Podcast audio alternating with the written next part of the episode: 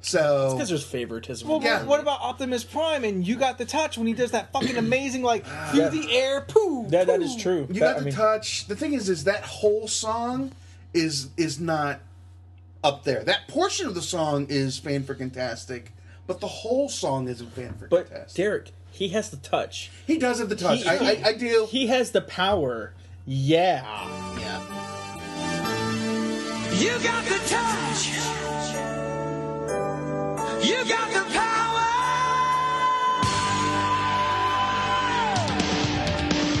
Yeah. Thank you for listening to Comic Issues, your favorite geeky podcast full of rants, ramblings, and ravings. I'm your host, Anthony Silva. Here are two of my very good buddies. Laird Darren. And Derek. Uh, again, uh, as we mentioned last podcast, unfortunately, Drew cannot be here. He's not here for recording. He had obligations that could not be rescheduled. Sad face. Sad face. Drew's not here. Uh, but we're still here because maybe we love you a little more than Andrew does. No, we no, we do. No, it's, It's actually proven. proven because we're here. We're, we're here. But, you know, he has obligations. He has Yeah, things happen. he Life things You know Life If, happens. if he is truly here in spirit, he will manifest himself like in the Force. He will learn the secret of the Jedi ways, and if not, he's a fucking. I, I do feel his Wow. presence. I do. I do. Darren feel, wants to see it. Darren, do Darren feel wants his to see um, it. presence. where's his Where's his ethereal presence? He's he's telling me something. oh no, Uh-oh. because then Uh-oh. because I'm Here a comes Darren. I know I'm, what's going I'm a full fledged Jedi, and I'd be fucking hearing this shit like crazy. You're just a liar. You're a smuggler. That's He's- we've already Darren- determined. Darren You're a smuggler, has not a his presence is asking me to to ask you how many lightsabers you have. That's all I have to do, isn't it? I don't even have to like come up with a punchline at this point. You're just gonna take it in a bunch of avenues. Uh, I'm done though. I, I, I, I wanted to ask you, Darren. Uh, on the census, did you put down Jedi for your religion? Yes. I did too. Oh, there you go. Awesome. Nobody But asked me. was that going to be like a census. booyah? Like No, I, I didn't Like- think you would, so I was just checking. I wonder what the percentage of Jedi are in America. The same The percentage census- of female gamers, I'd like to and then think and then there's lower that down to like hot female gamers, and then that's even way less, or equal to hot female gamers and like furries. I'd say Probably there's probably more furries than there are hot female gamers. Hmm. got to get the numbers. Yeah, we got to We we got got to to got to hire a statistic company, and I mean, at, at, at least furries are two separate genders. in theory, I'm pretty sure they are. I'm how Okay, do you know they're wait. all they're all pretty dressed sure. up? Pretty sure that's a fact. Okay, wait, wait. What about hot female gamers and hot furries? Like hot female furries. Um, I think because we just keep cutting down the same. Uh, uh, I don't think it's the same. I don't think it's the same demographic. Well, I would I mean?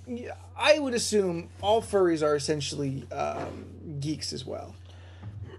And here's You know, the que- like I mean, essentially, all the material for that is in comic books or art or uh, animation. All And then these are all cornerstones of you know large geekdom areas.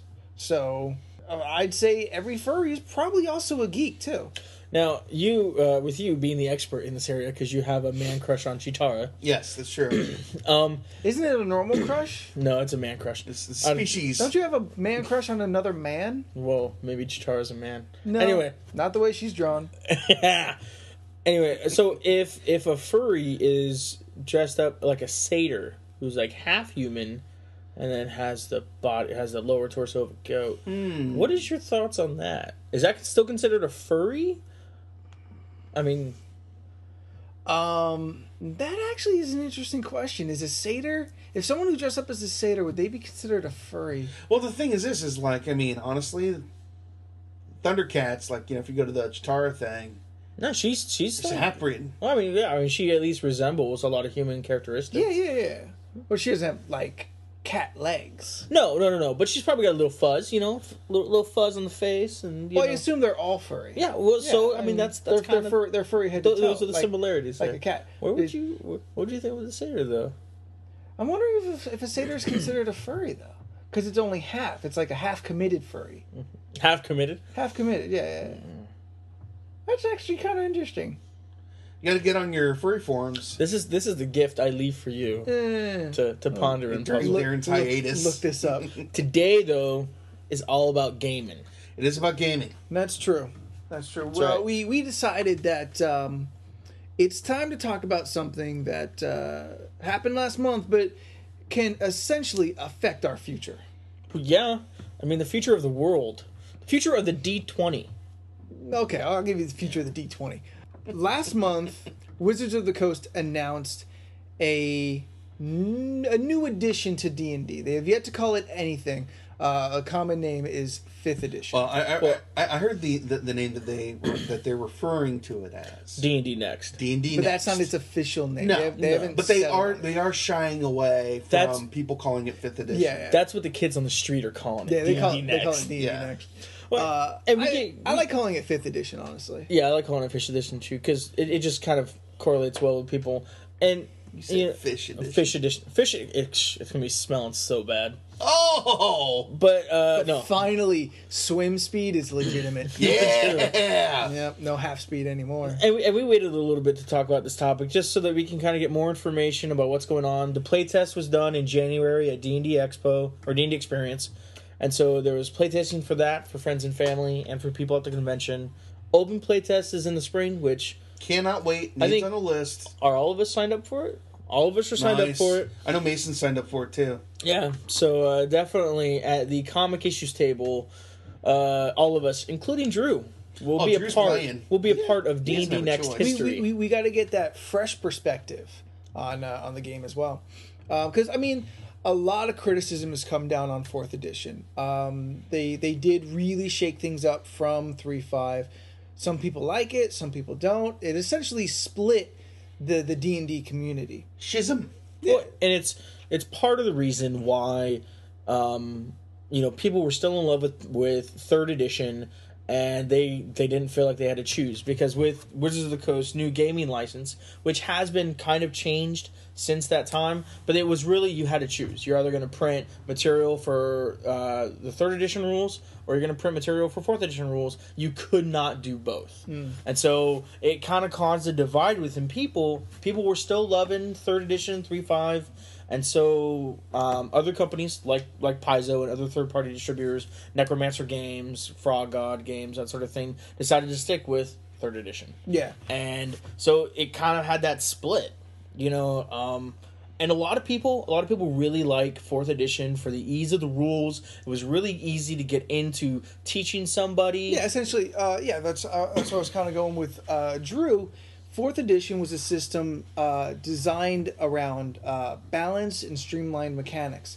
It was good for a new player to kind of jump in with without a lot of the confusing math that 3.5 had while also being very easy on the dm to put together um, you know uh, essentially essentially with with four you could just kind of have a pickup game you know and within a couple hours have you know a full night of fights and traps where 3-5 was a little more difficult.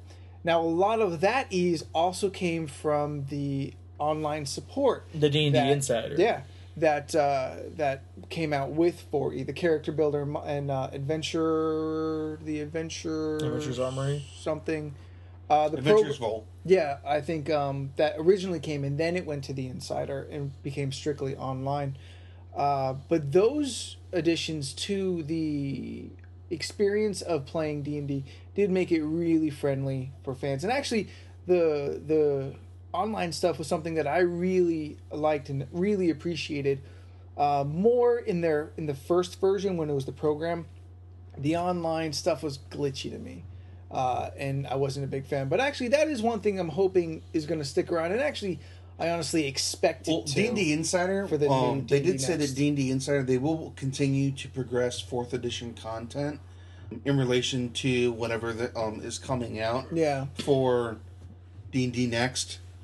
Um, because a, a big focus that they're doing with uh, this D and D next is um, um, integrating different play styles. You know, if you like 3.5, if you like fourth edition, they're trying to set things up to where both of you can play the types of characters that you want to play from the editions you want to play, Yeah, and bring the- the those to the same table one had. in the same game. Actually, that they just recently amended that statement. Oh, really? So they want it to where you can, I if you want a first edition table, you can take D and D next and have a first edition feel table.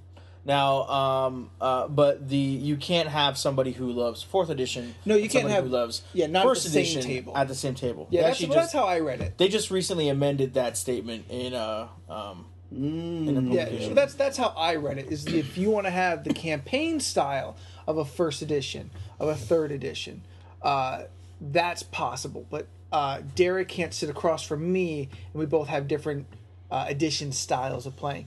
Now, that's a statement. Just the statement that you can you can do so much with one system actually worries me. It sounds uh, way Too bold. too massive to to fit into one set of uh, of gaming rules. They may be just layering their roles, kind of like how fourth edition got to the point where they made um the D and D essentials, Essentials, characters. Um, they may just be doing something like that where they and that's what layer they consider it. It's, Exactly. It's possible. Essentials may have been a playtest for the for. Well, this. looking at the systems, looking at the systems, I have a feeling it's going to take maybe some of the meat from third edition and some of the flavor from the other editions. To me, second edition because it had very little skills in it, it that is a system really geared towards flavor. And so uh, they are making it uh, uh, to where you can optimize certain skills. They even have uh, open skills to where there's like suggested skills that you want to have, and then everything else is open ended. So you know, they, in our they, group, they won't they won't there won't be a, a, a skill list for classes anymore.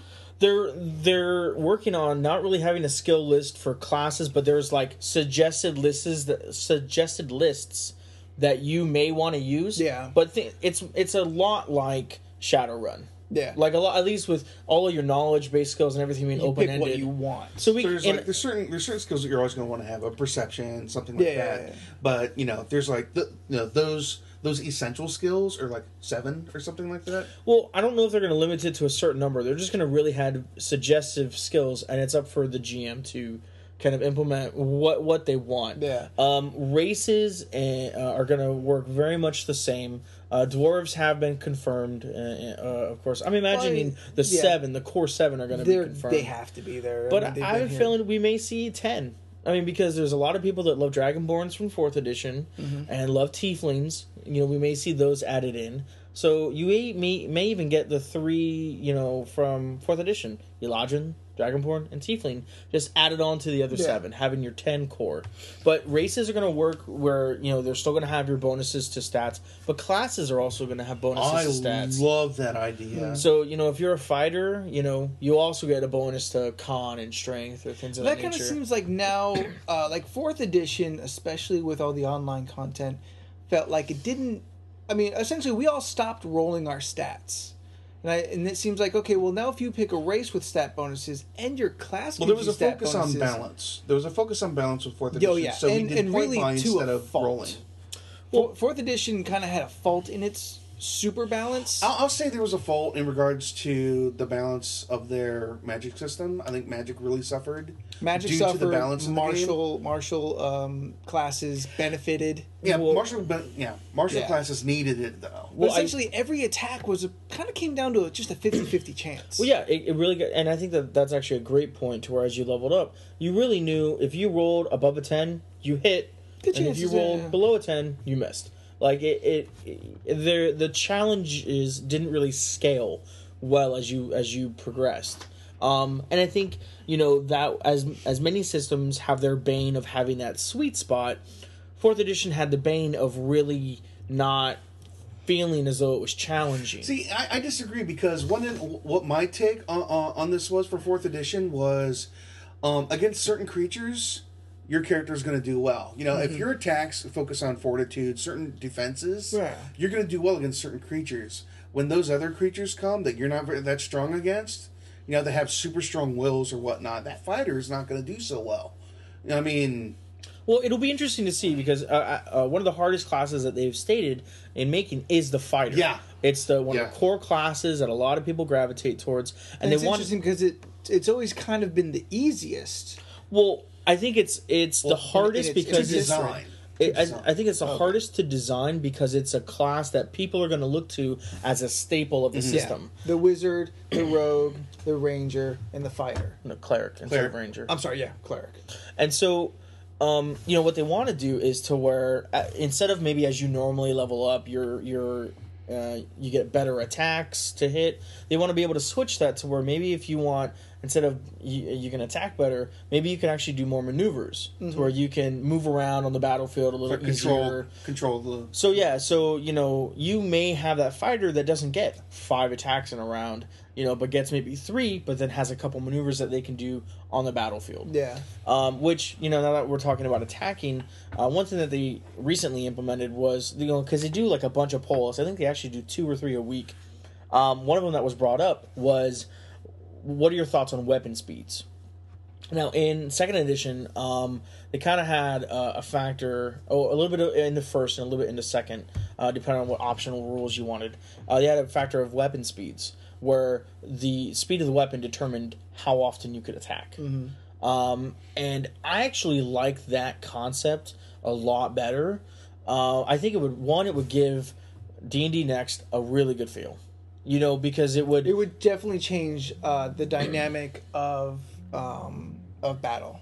Yeah, and, and I think combats. I think one thing that they need to really be keen on is you don't want to make a system that is just like your competitor, or else people are just gonna they might as well play your competitor.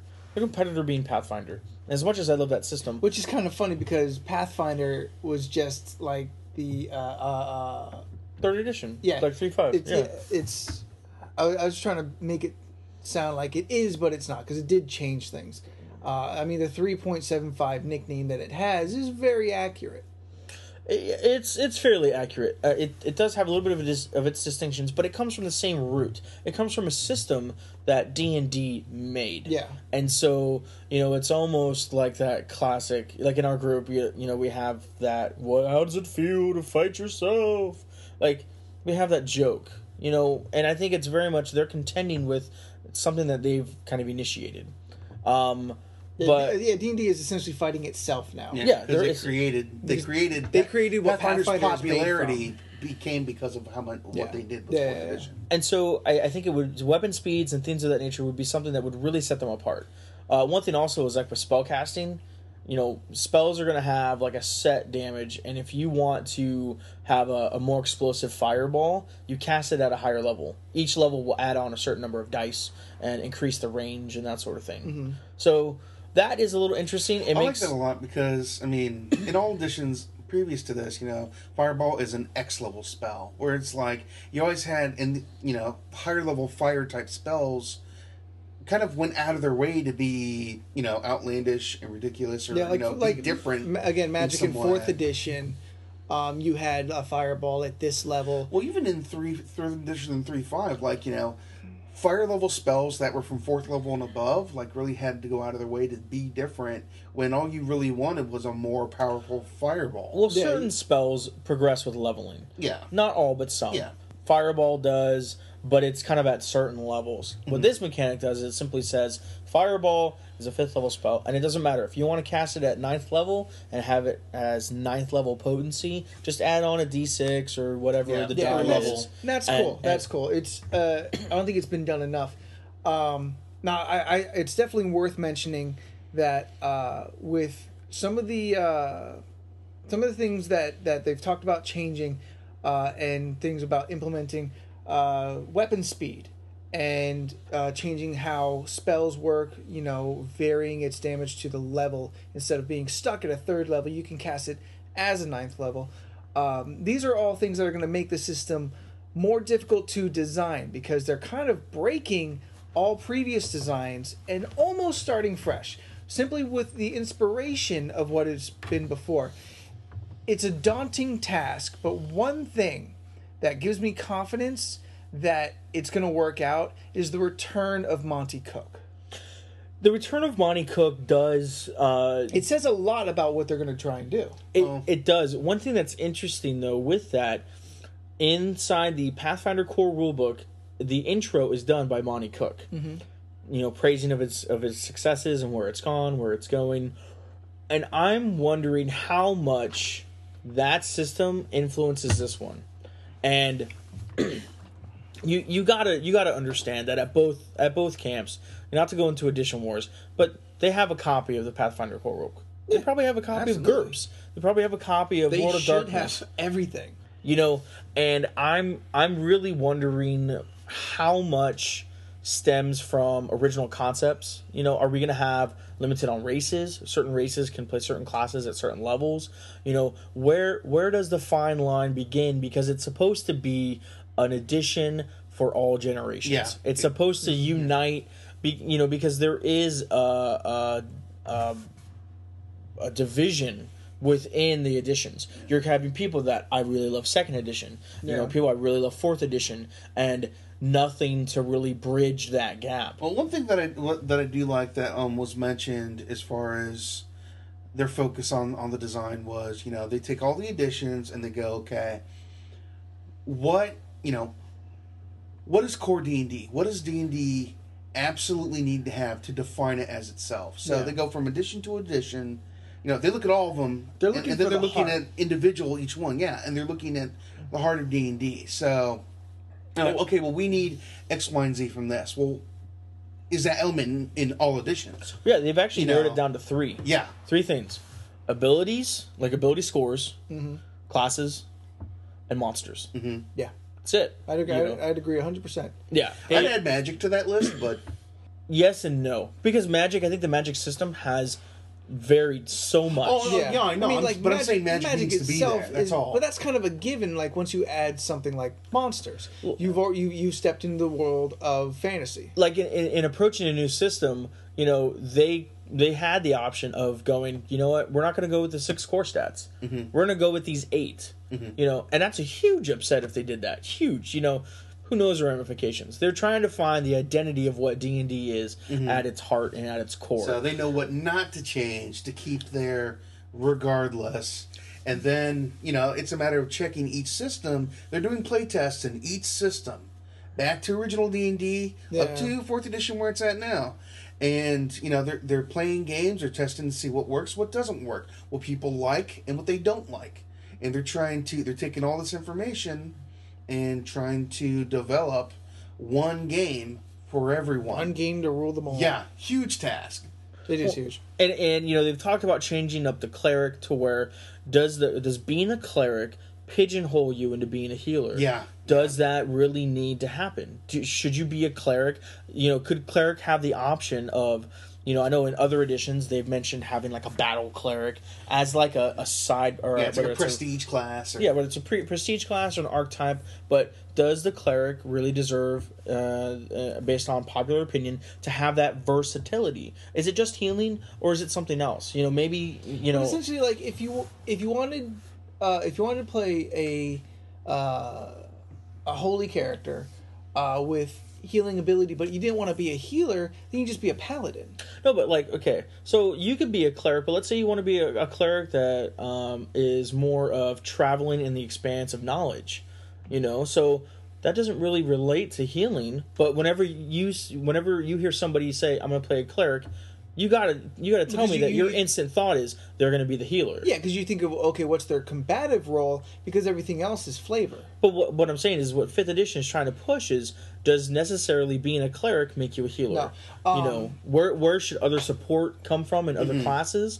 And you know, is there more versati- versatility than how these classes are more commonly approached? No. Um, and the number one thing that I want to see in um, fifth edition is the return of a very customizable character. It's something that we all agree was lost when it in fourth edition. We lost Everyone except myself. all right, well, everyone except Derek. Uh, we we felt the loss of the prestige class, you know, and the kind of uh, replacement that was given in fourth edition just didn't really cut it. Uh, uh, there was an increase of classes, but that I mean, I mean, in my personal opinion, that felt unnecessary. You could have stayed with, uh, you know, a select number of actual classes, and that each class have uh, prestige classes like three five. Three five, I felt made a a really unique character. through its mechanics. Most definitely.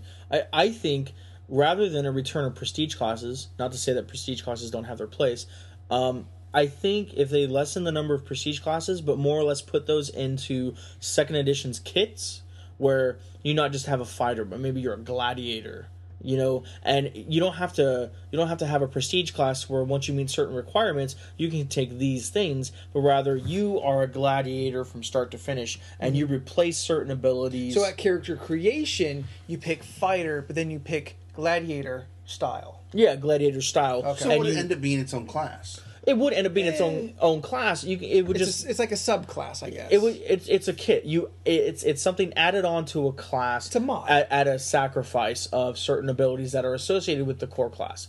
You know, it's something that um, Pathfinder does with archetypes, but it really reminiscent of second edition kits. Mm. You know, and those were mostly seen in those complete books, uh, the paperbound books that they did that fucking are everywhere. But you know, I think it's something that prestige classes got to a point in three five where they were just ridiculous. There was Yeah. no equality, Yeah. and No, I think and that that's that's absolutely true. and it got to a point where people like people there was no there was no character path there was you were making characters based on mechanics you were making characters focus on okay why if i take two levels of this and four levels of that and one level of that. but the this DM should restrict. it's those it's Well, it- yeah, it's, absolutely. it's power gaming at its core or what it's called now optimizing which i love that term hold on what are you kidding me it's called optimizing min there's a maxing. pc term for it oh my god. I'm god not, I'm not power gaming i'm optimizing Yeah, my character okay. Yeah. you know because of mechanics like that it, it really pushed for uh, in fourth edition this systematic equality throughout the edition. Yeah. and although that may have been that may have felt like the best thing for the edition i think it it really would have benefited more with a little bit of variance.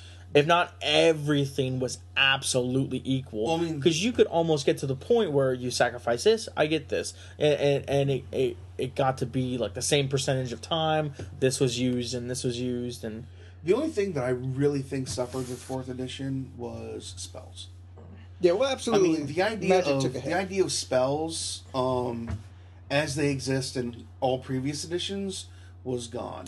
but i love the concept of rituals, Rituals in are fourth fi- a great, great idea because DMs. I mean, there's so many times where it's like, I mean, you get a spell like knock, you know, which is just so powerful. It doesn't seem like much, but it can open any magic, any lock, even magical locks. So I mean, you could have things set up to where you know you, you, you run a system and you have this magic door that they have to go through, and they have you know they have the sequence or something you know something special that they have to do to get through this door. You know, we don't have it. Here's a spell. Knock. Doesn't take any time to cast. Done. But I just hope that in fifth edition they really utilize knock or not. Now you got me That's fucking just an saying it. example. That's all. You, they really u- utilize um, rituals in a way that is really impacting. Not like in fourth edition, I felt it was really just kind of on things that you you didn't know. Like, hey, this spell is going to give me protection from you know elementals for the next hour, but you were Well, I mean, unsure. I, I felt I felt three five magic was the same way because you picked your your spell list and then you have to hope that all these spells are going to come in handy.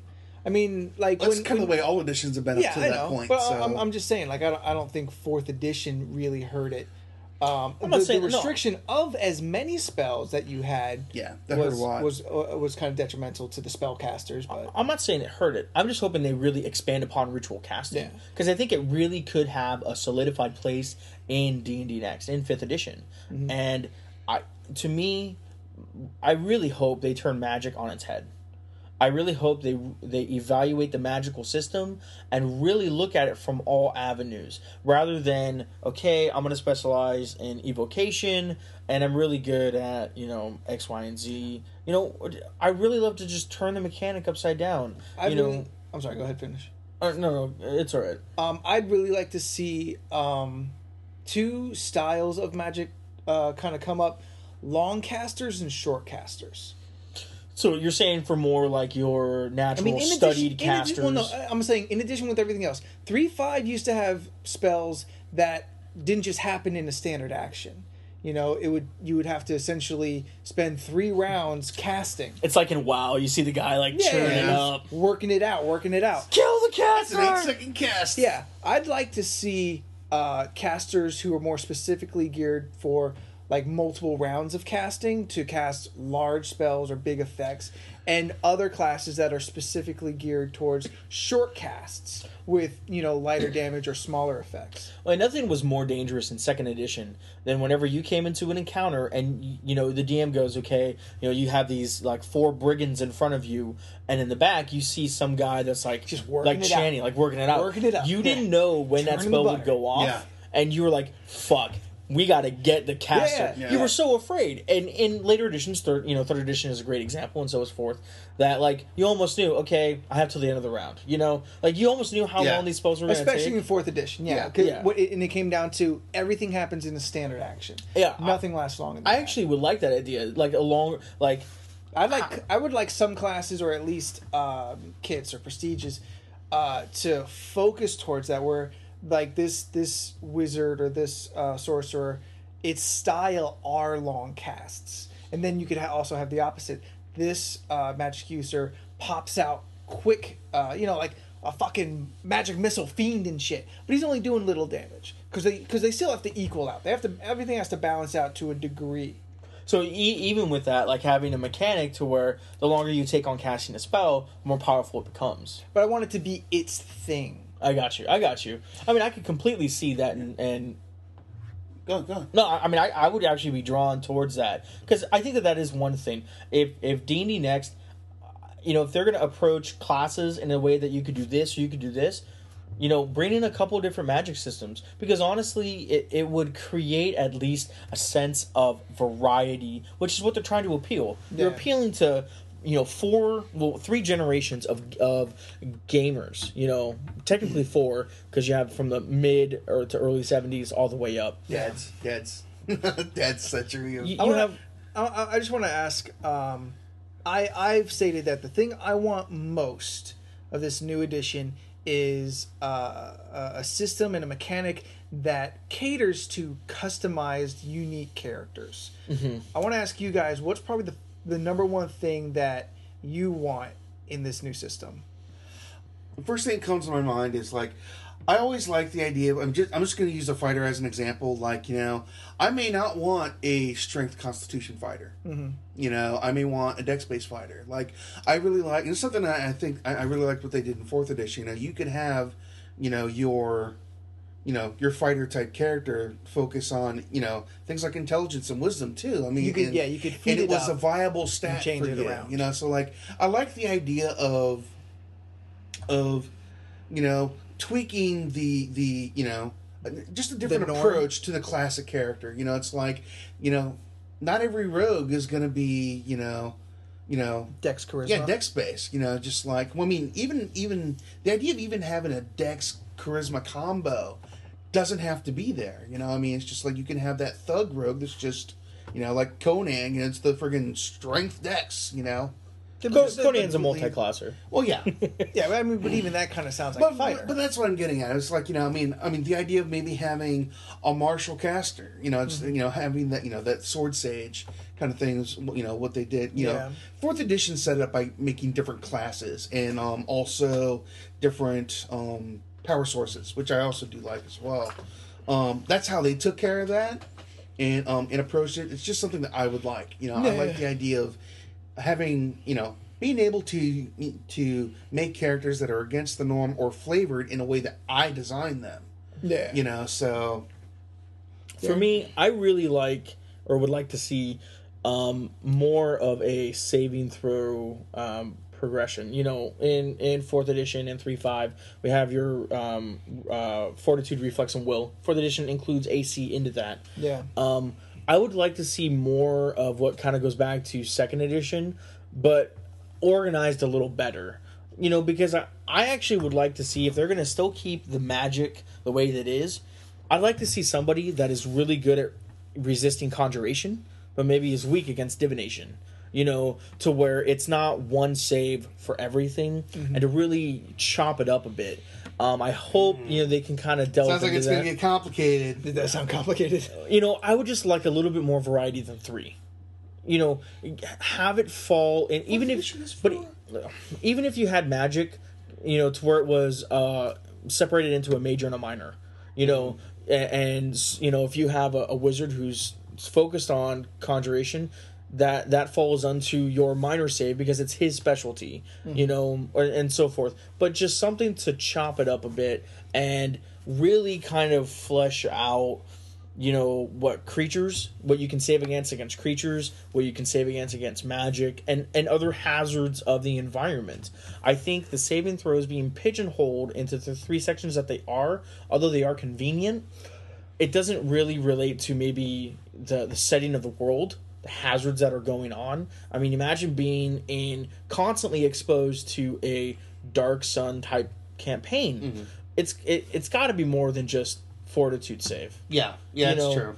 But I think that's also that that would kind of fall under a class specific because yeah, uh, because a wizard who understands magic could you know defend himself up against conjuration or illusion or whatnot. But a fighter who is only just kind of ham fisting it, he wouldn't understand the difference between defending against you know necromancy or you know another spell kind. but it's treated the same as fortitude where it's almost like your body's natural ability to resist certain things It's reduced to those three: fortitude, reflex, and will. I- and I understand that, but to to chop it up a bit, it's your body still, you know, being able to naturally resist these things, and it could be due to bloodlines, it could be due to, um, I said due to, but uh, I, I didn't want to do that because I thought it'd be tacky and Derek just jumps on it. but um, you know, and, and one other thing I you know I want to say is one uh, second to my wish of changing up saving throws. It's kind of reflected to your sense of customization.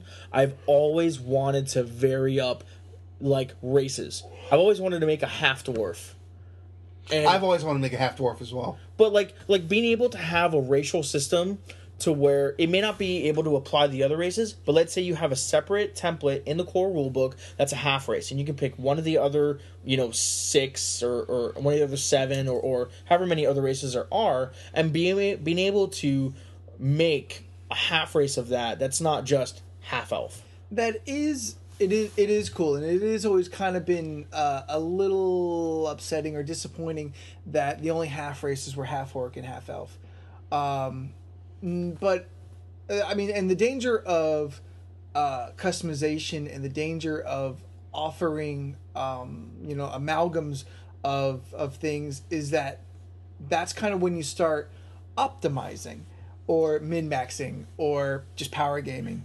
You start taking the best of two worlds and combining them. Um, I mean, I'm not a big fan of, of multi classing because I feel, especially in 3 5, where you got so much early, that uh, you just started kind of taking the best of everything and built a story around that. Well, this story was not always mandatory. You're like, ah, whatever. I always have a story. Well, half race. I mean, it doesn't have to fully be focused on getting the best of both worlds. You know, I'm not. I'm. I'm more or less uh, coming up with the, the the thought pattern of you know One creature's stat bonuses, the other creature's stat. No, stat he's talking about story wise. He's And- talking about from like a background. Yeah, I'm I'm more talking story wise, but yes, you are going to have to face the mechanics Yeah. of what does it mean to have a half race, and do you get to pick the best of everything? And I think there should be mechanics in, involved to where you you don't. Maybe you only get to maybe okay, like in in uh, fourth edition, you get uh, two two bonuses to two stats, right? Yeah. So if I'm taking a dwarf and an elf, maybe I only get one stat bonus, and I get to choose from any one of those four you know, to where yes, some people would say optimizing, but guess what? I'm not getting two stat bonuses. No, I'm only not, getting yeah. one. Yeah. So it would it would be very reminiscent of the human, but it could have some variety to it. I'm just simply saying I think it could be done, and I think it if they implemented it into the system, dear God, I am think it- there like nobody's business. I think people, some people can get really weird with it though. Oh yeah, Mine's yeah. I right. mean, people will take it weird, you know. Re- I mean, like, You guys forgot the halfling, by the way. well, the what half. is the halfling half of? It's supposed to be. Is it like a half human, half no, half gno- gnome, half human, half gnome, half elf? It's, it's called a halfling. Yeah, but no, I've never understood. no. understood. The what halfling and the half giant are Well, are the the half-giant- same. They're they're the same. They're races that have nothing to do with their names. They're not half human. They're just simply races that have been given a name that is reminiscent of what they're associated with. I thought half giants were though half giant. No, Okay, my bad. Stop looking at me. All right, I get, it, I get it. I was wrong. I'm sorry. One, one thing I'm kind of I'm kind of because I mean thing like like you guys said, you want more customization. Yeah. Like for me, the biggest problem that I have um, um with making a character, especially three five Pathfinder, is the amalgam of feats that you have to collect at the right times to get certain things. I cannot stand when you you know I mean I feel pigeonholed from character creation to follow a certain path. If I just you know if I just want the benefits or focus of one thing, you Well, know. Yeah, but I mean that one thing is always better. Not always. Than, well, no, I mean like there there were feats you had to get like three feats to get two, but that one feat obviously was worth it, and you usually had to take like one feat that was kind of lame. you know, I, I almost view it as this, okay? If you're taking karate and you want to be able to do like, you know, a hurricane kick, all right? Well, guess what? You have to take your white belt, your yellow belt. You, got to learn kick. Yeah. You got to learn roundhouse, and, And- then you can learn whir, uh, whirlwind kick. and you want to be able to just do the kick and move on. And I think No, it's just I mean it's like because I mean just as an example, like you take things like combat expertise, okay. You Yeah, is it- is it default for a lot? specified specified for you know for for one thing, but it's inserted into places where it kind of doesn't belong. it's in, it's associated with disarm, with trip, um, with technical abilities. yeah, and that's kind of where it falls. I'm, I was. I mean, I, I, I don't know. I don't agree. When I look at these things and I see like five prerequisites, especially th- with things that like suddenly require dodge and mobility, there are strength based things that require dodge and mobility. But they, they were you're like- agile, re- reflexive. Like in three five, combat reflexes and combat expertise were at the base of a lot of I know. feat trees because it was a technical ability or it was a you know uh, fast you know uh, uh, agility ability. So, What- but what, what- what ends up happening? Go ahead. Well, I was gonna say what you're leaning towards is, and I think you can actually segue into something really interesting.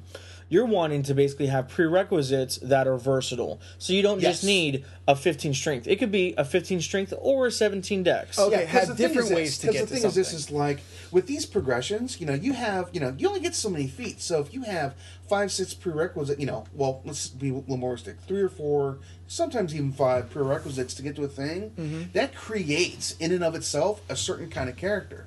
So if you make that character and I want to get to that point, guess what? I'm pretty much making the exact same character. All right. Well, what about this idea? What if feats were broken out into groups, and higher level feats essentially said that okay, you need two feats from group A and a group and a feat from group B. This essentially means that you don't have to take dodge mobility to get this feat. Yeah, you could take two others that you like, and one other here to get the Well, one I that you mean, really what, want. what Darren stated is, is kind of what I'm looking for, you know, and that that kind of in, in- integrates into it, but um, to to a more like kind of scary, you know.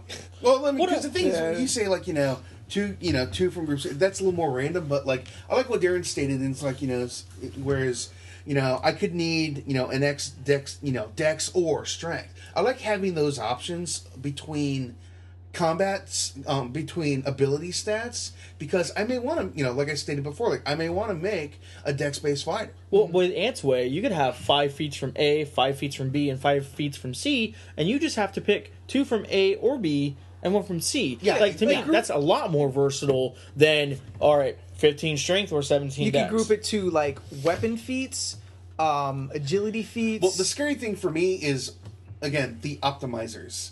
Well, you and- know, at and- that point, And- so and that's probably probably one of the hardest things. Every game is in going to have power. I know, and, and, and Yeah. I know a large part of it depends on your DM, like structure and making sure. Yeah, people, it's it's an important aspect, Yeah. but the mechanics have to do the mo- most of the work in defeating optimizers. and that was a big thing for me. Like, I, It's a one of the easy word reasons why I love fourth edition so much is because, you know, I mean, I, I love the balance because I mean, a lot of you know, some people are just really good at making characters. Yeah. you know, and then if they, you know, if they happen to roll a really good set on top of it, you know, and you know, if I don't do so well, and then I happen to, you know, I make a character best I can, Yeah. but maybe I don't understand the feat progressions as what you know, as well as somebody else, and I end up taking a wrong set. Yeah, like for we, what I wanted we to do. saw in three five. Like if you, the better you knew the books, the more powerful your characters were. I think that's true with any It's true no matter what. It's true. But I mean, like that also made fourth edition easier for new people to jump in. But, but see, with fourth edition, what I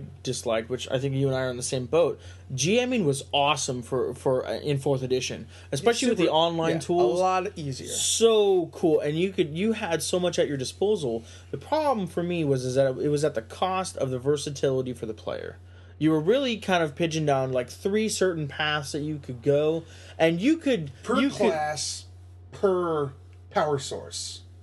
Um, well, to to me, how I view it was, uh, yeah, things got easier for the DM. A DM could throw a session together in hours instead of you know over a couple of days. Uh, and I do feel that fourth edition kind of hurt the customization of the character of, of the players. But uh, what to me that meant was no matter what, I'm going to come up with whatever character, attitude, backstory, and you know style I want. But in fourth edition, I felt the mechanics didn't supplement that like three five could. So one thing to go on with your um, request of having multiple options for feats, what I'd also like to see is having uh, versatility for skills, where maybe my diplomacy uh, can be used not only with my charisma but maybe also my wisdom. Yes, please, thank you. Yeah, some of this uh, the the skills have always kind of felt restricted. Yeah, the idea of having intimidate go only through charisma, and then you need Yeah, a feat to that make was- it work through your strength. that was always a little absurd. Like, I mean, really, if anything, intimidate should start on strength or constitution even before it starts on charisma. Well, I would say I would say strength or intelligence, because you can intelligently, you know, I mean, Yeah, I I, I can see that. See, and, and I can see that they they work it in actually a little differently to where you know, yeah, it goes off of uh, strength or charisma, but let's say once you get ten ranks into intimidate, your charisma automatically naturally factors in. Like, I, I, I see where you're going. Other other attribute bonuses at Yeah. particular levels of ranks in Yeah. your skills. So you're saying kinda like you're saying like um say a, you know diplomacy, and let's just say for sake of argument they keep diplomacy uh, a charisma based skill. You're saying after so many levels, maybe your Wisdom. intelligence store, yeah, wisdom. You get, like, half your wisdom could bonus or you know could add on onto. Actually, I really like that. Yeah, like ten, fifteen, 10, 15, you get half your wisdom bonus. At uh, you know, uh, 30, you get your full wisdom bonus. Like it shouldn't just hand you an, uh, an extra four, just- but something. And also like that that kind of gives you that, that gives you those teeny little additional bonuses. it starts that- connecting things. Yeah, I mean, it's just like because one of the problems that we had with fourth edition is like the prestige classes. Why even have them? You Yeah. get like three abilities. They're not always It di- it didn't feel like anything. It did- yeah, it didn't feel like flavor to your character. It just felt like okay, I get an extra Here's new abilities. Yeah, I mean, yeah, it didn't help personify your character in the way prestige classes did in past Yeah. editions. So that was one. That was something that I do agree, you know, about fourth edition was lacking. Um, on the other hand, though, I do uh, one thing I do want is I, I would like this system. One thing I really like about fourth is I can create new classes pretty easily because of the way things are set up. Now, if I could, very- wanted to customize my own class, Uh-huh. I could do that, and it could work with everything else pretty well. I would like to see some form of that being available. Like if I have a really cool idea that I want, you know, that I that I get past my DM that doesn't relate well with, you know, something that's already in place, we could make that and it would work. so I mean, you're you're really wanting the customization that Ant wants. You, I mean, because that's really what you're talking about is that level of customization where you feel that you can cre- Essentially, make your own class. Yeah. yeah. I mean, every once in a while we come up with good what I want. classes. Every Yeah, once in a while we, do. We have that's come up true. with gems. Because, like we said, they are a very important aspect of the game. One thing I really liked Fourth Edition did with the monsters was breaking up it, into the roles, the Yes. skirmisher, uh, the, the the berserker, all those, and as well as the elite, the minions, and you know, Solo. you know, solos. I felt one. I mean, it was done to really make things easier, but I think from both aspects, you understood how to use these uh, monsters more efficiently in battle. Yeah. I would change up a couple things. One, I would not make minions have one hit point. I would give them one hit die. It's a little bit. It's not so much insta kill. Yeah, that way that way you you know that it's not like one tap that thing's done. But I mean, well, like uh, when I DM'd, I didn't always like to let players know they were minions because then you would treat them Yeah, like that's minions. that's the catch. That that's the thing to do because like and because a lot of times when we game we had a certain marker for minions. Yeah, and we're like, Because okay, we, you know, well, we just said I'm just that, gonna drop okay, some well, yeah, this AoE thing's obviously they're done. weak.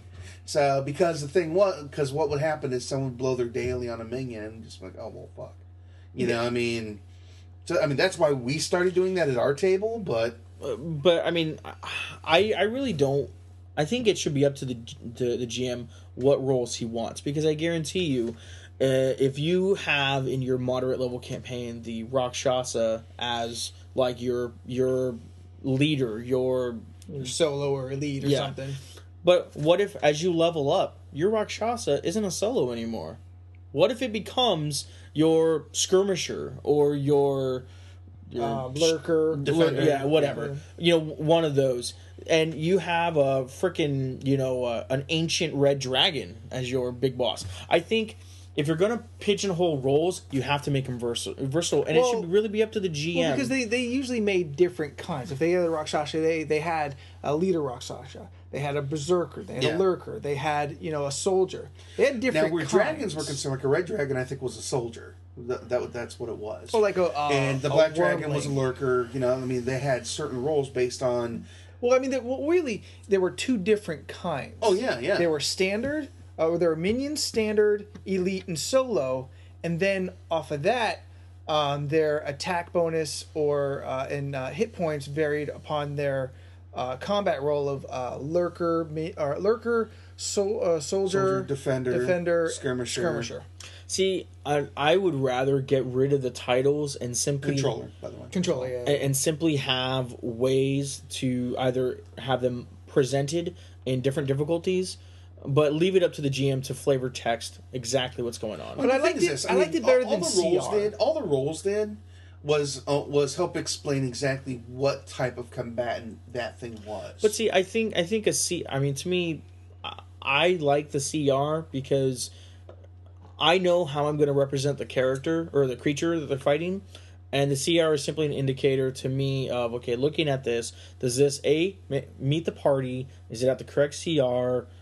And you know, Well, the thing is, I mean, th- these creatures did have CR. Yeah, I mean, but it, it just went more defined. Like you So, know, all- you know what kind of monster you want to put in. You know how he's gonna fight. Well, then now you can just look like, oh, well, that's what this guy does, and he's already designed to do what you want. And see, the you thing find is the you, monster. like, I mean, for you, all I would say is to just don't pay attention to that roll. You know, look at that CR, decide what you want to use, just use it. Well- for other DMs, it's an extra tool that helps them design their, you know, design their encounter. and I can see how that how that would help other GMs. And and so you know, if it came down to it, if D and D Next had it to where there were those four or five different roles, you know, I'm not a fan, but I could see how it's useful. And so you know, if it was implemented, I'm not gonna like cry or you know, yeah, you know, throw my hands you, up. You know, for you, you just don't need. It's a, yeah, it's something that I just don't need. But all, then again, I've been gaming for a lot longer than other people who are just approaching the system. yeah, I mean, if Drew were to pick that thing up, Drew would. Those things would really help Drew. Well, and and and, and I I imagine that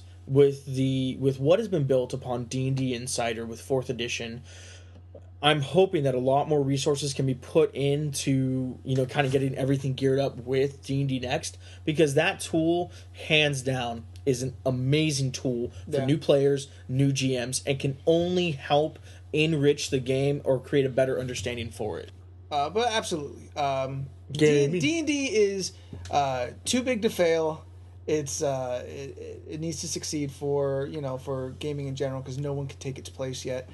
But at least at least we're confident in the team making it. We're confident in what we're being told is happening, uh, and we're looking forward to uh, a taste of what's going to go on come spring uh, playtests. Uh, and when we do get uh, into those playtests, we will update as much as we're allowed to. Uh, if if anything, Oh, yeah. just be pictures of us thumbs up or thumbs down. if, if we can at least do that, we'll we'll throw that up on on Facebook and whatnot.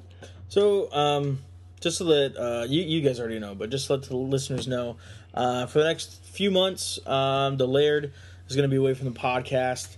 Um, just you know, scheduling has been really big, and Um, All that fancy school learning you'd be fancy doing. school, I done getting smart. Well, family time too. Uh, family Yeah. time. You know, uh, if I was to be completely candid, you know, kind of figuring out, you know, uh, is the podcast something uh, I want to do? I love hearing feedback from you guys, and I definitely plan. Uh, even though I'll be away from the podcast, I definitely plan on still commenting on on the Facebook, uh, trying to contribute ideas um, to the podcasts. But I just physically won't be here. But that doesn't change that you know uh, being a part of the podcast, whether I I return or not, uh, has been a great experience. You know, I always love getting together, sitting down with my friends, shooting the shit. I may not always enjoy the Star Wars razzes, but um, I'll get a break from those for a little bit. Yeah, so I'll, no. I'll recoup. I'll Well, miss at least those as far ones. as We- recording. We, we need we need to get a new person to make fun of. I vote Smacky. I'm gonna say you, you already make fun of me now. Why is there why is there a new person you need to make I fun mean, of? but I just think Smacky's you have a you just have a hatred for the Caldemeires. That's what it is. We gotta just- defend ourselves. I just don't want it to be me. oh, that's what it is. That's why Anthony's in on it I because he get doesn't want it. I to get be- I get heat as it is. I just don't want to be the focal point. Oh, but you're the sexy, funny host, right? yeah, who who is uh, anorexic and who is just morally uh, I love how you corrupt. say. Have we ever used that word? Yeah, yeah, anorexic? yeah, yeah. Obviously, the, the the- 22 waist jokes and This is Anthony basically telling me he's gonna miss me, and Yeah, it I'm is. still gonna see you. It's the people. The people. Uh, Yeah. They they won't uh, get to see you as much. They won't get to hear your voice. Uh, but uh, the Laird will still be on Facebook and contributing and Yeah, and all I'll still be on. Facebook, still be contributing. Um, but you know, in time, we'll see what happens. But I still love all the memories we've had so far, and hopefully, we'll have many, many more. Um, but uh, so as, as placeholders, uh, we're gonna see about getting um, Caleb Cleveland to to guest host uh, for a couple episodes. We're gonna see about uh, you know what we can do as a three man. You know, obviously this week and last week we three manned it and knocked it out of the park. So, you know, we don't we don't need a fourth. But uh, you know, yeah, I mean, we don't need a fourth. If we get the right, per- I mean, if any one of our friends want to step up, I have no problems trying out they can guest star. The- Darren's, yeah. Darren's place is not given away. Well, the Laird's not. I mean, if, if the Laird says, "Oh, I'm back," guess what? Someone's getting the boot. the Laird's back. yeah, so it's just the way it is. Yeah. Uh, so as always, you know, keep up to date what we're doing on Facebook and Twitter. We're very active there. You can always email us at comicissues.com. Uh, check YouTube for all our videos. Uh, we're getting into con season, so more videos will be co- popping up there. And uh, you know, check us out uh, at the website www.comic-issues.com. So, uh, so buddy, uh, I'll see you. You know, next week, two Yeah, days from we'll now. see you- we'll I'll see you a few days from I'll now. see you at Denny's. Uh, but uh, we're gonna we're gonna miss you on the podcast, and hopefully uh, you will you will return soon. So uh, until next week, I'm Anthony Silva, This is Derek. And the Laird Darren, and uh, we'll see you next week. take care.